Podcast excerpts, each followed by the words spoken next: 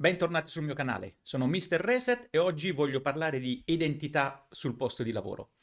È un argomento abbastanza interessante e lo, spunto per questa discussione mi è venuto durante un confronto con un collega in queste settimane e si stava parlando un attimo del come ci si organizza, i documenti, come si struttura il curriculum e a un certo punto ci siamo focalizzati su quella che è la mini presentazione, eh, come l'elevator pitch, no? Avete presente sui profili LinkedIn o sul curriculum, è buona norma, al di là di tutte quante, tutta la lista delle attività che si è, fa- eh, si è svolte lavorativamente, tutte le esperienze professionali, mettere anche una breve descrizione, proprio quattro righe in cui ci si descrive come personalità, come interessi, come caratteristiche.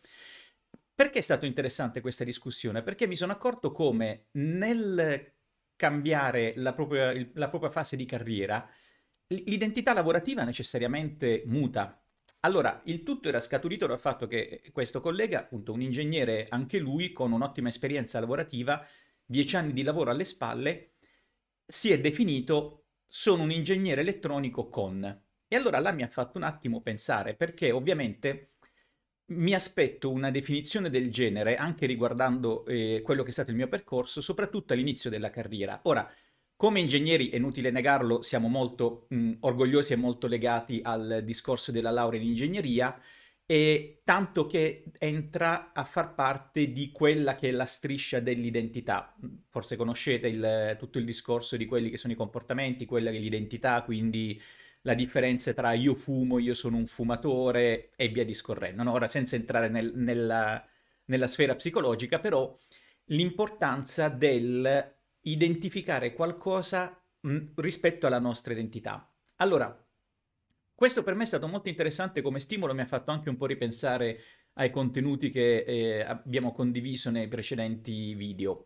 E ho parlato spesso e ho fatto anche un video dedicato allo Strengths Based Leadership, il sistema eh, sviluppato da Gallup, che abbiamo visto fondamentalmente di che si tratta. È uno dei tantissimi assessment che si possono fare online e questo lo raccomando particolarmente perché mi è, mi è piaciuto molto, è basato sul sistema di Clifton ed è, mi è piaciuto molto perché devo dire che tra i vari test che ho fatto è quello che mi ha aiutato meglio a identificare quali sono le mie caratteristiche a livello eh, lavorativo, fondamentalmente come funziono meglio, quali sono i settori nei quali rendo meglio rispetto a quelli dove mh, ho, se vogliamo, deprioritizzato come caratteristiche. Allora che succede? Vi ho spiegato che questo tipo di analisi mi ha aiutato molto soprattutto nel mio percorso di carriera, perché una volta inquadrato quello che è il mio, eh, quella che è la mia area di competenza rispetto alle quali lavoro meglio, e mi ha aiutato per le scelte di carriera successive. No? Mi sono concentrato su ruoli e attività che fossero più in linea con questa specifica area di competenza. Quindi invece di eh, soffrire, impegnarsi per eh, sviluppare quelle che sono delle aree dove sono meno efficiente, lavorando su quelli che sono i miei punti di forza mi ha permesso di avere una crescita esponenziale nella soddisfazione al lavoro, posizioni e tutto.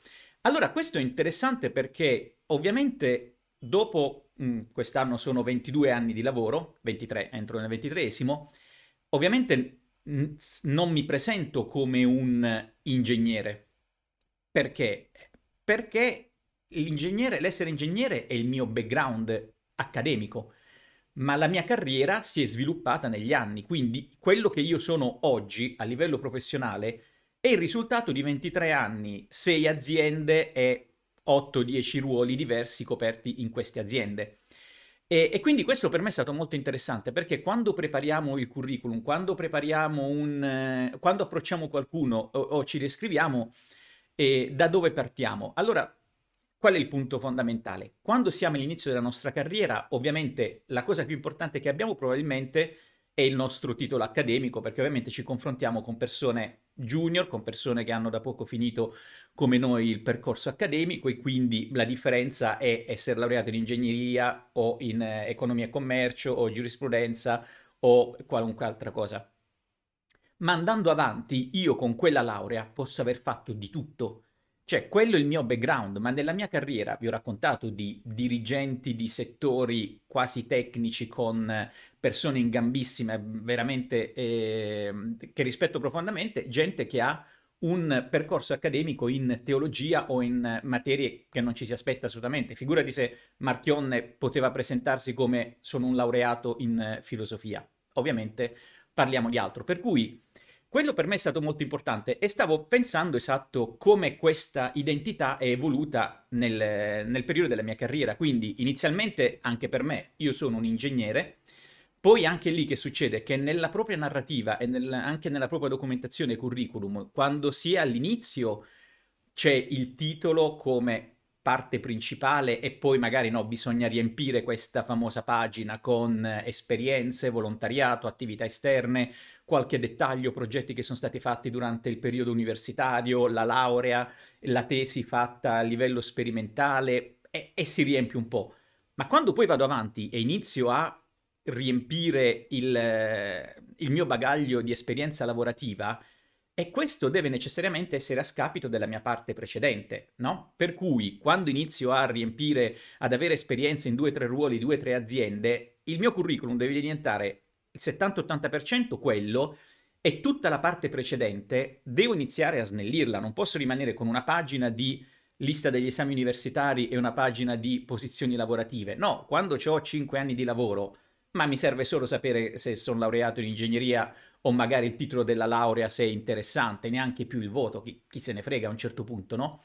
E per cui questo è importante e così come a livello documentale si deve dimostrare la crescita e che il focus della propria identità lavorativa è in quello che si è compiuto nell'esperienza, e questo si riflette sia a livello documentale che a livello proprio di personalità. E quindi, riflettendo sulla mia posizione adesso, se io mi dovessi presentare, sicuramente, probabilmente inizierei con sono un padre cinquantenne, focalizzato sulla parte eh, strategica, strategic thinking, e questo si è sviluppato durante questo periodo, insomma, ho coperto determinati ruoli, adesso ho certe responsabilità, se poi c'è più tempo posso dire ho un background eh, accademico in ingegneria, ma nella maggior parte delle, delle conversazioni aziendali quando ci si presenta a nuovi colleghi o a nuovi, nuove divisioni, eh? ma, ma, neanche si dice. Magari evidenzio che ho, la, che ho, una laurea in ingegneria o che ho avuto dei ruoli tecnici in passato se sto parlando con dei colleghi in siti manifatturieri che tendono a vedere chi è nella divisione, nell'headquarter, un po' distaccato nella, nella famosa torre d'avorio o torre di cristallo, allora là dici no, eh, sono un ingegnere anch'io, quindi ho ben presente quali sono determinati challenge che avete e via discorrendo. In quel caso sì, ha senso, ma ripeto, è nella coda del discorso la parte eh, qual è il mio background. Io sono ciò che sono diventato in questi 22 anni di lavoro e ho una laurea in quel settore. Anche perché, cioè, ragazzi, ipotizziamo che non siate usciti fuori corso, ma io, io sono ovviamente fuori corso, ma eh, dopo 25 anni ma come può essere quello che avete fatto nei primi cinque anni più definente di quello che avete fatto nei, vent'anni successivi? Ovviamente, no? Per cui, se io penso a, per esempio, quello che leggo adesso, ho qui un paio di libri interessanti eh, vi ho spiegato che io sono molto strategic thinking, a me piace molto unire i puntini sul, sugli aspetti, sui vari aspetti aziendali in diversi settori, per cui se io dovessi descrivermi non andrei a recuperare il libro o i testi tecnici che avevo approfondito. Alcuni li ho anche conservati, ma, ma, ma giusto così per, per, un valore affettivo. Oggi ho libri come questo, eh, Saying the Big Picture di Kevin Cope, oppure eh, What the CEO Wants You to Know di Ram Charam.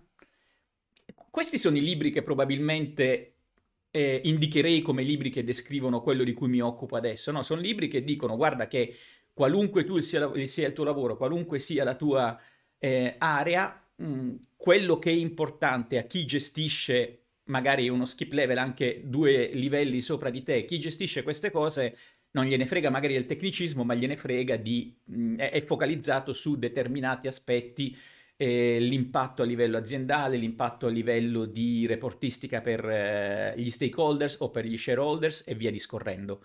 Ecco, per cui mi piaceva molto mh, mettere un, uh, uno spunto di riflessione e vorrei anche sapere i vostri commenti a riguardo, come Cioè, se vi siete accorti un'evo- di un'evoluzione nella vostra percezione della vostra identità lavorativa negli anni, o se questo vi inizia a far riflettere come vi definireste oggi. Perché, ripeto, anche dopo cinque anni, magari eh, avete capito che la vostra carriera è quella di project manager, oppure la vostra carriera è di team leader, o siete molto interessati nel planning. Ovviamente sono un project manager e mi, con queste caratteristiche lavorative mi piace questo, questo e quest'altro, e poi nel curriculum si vede che avete un background eh, accademico in ingegneria.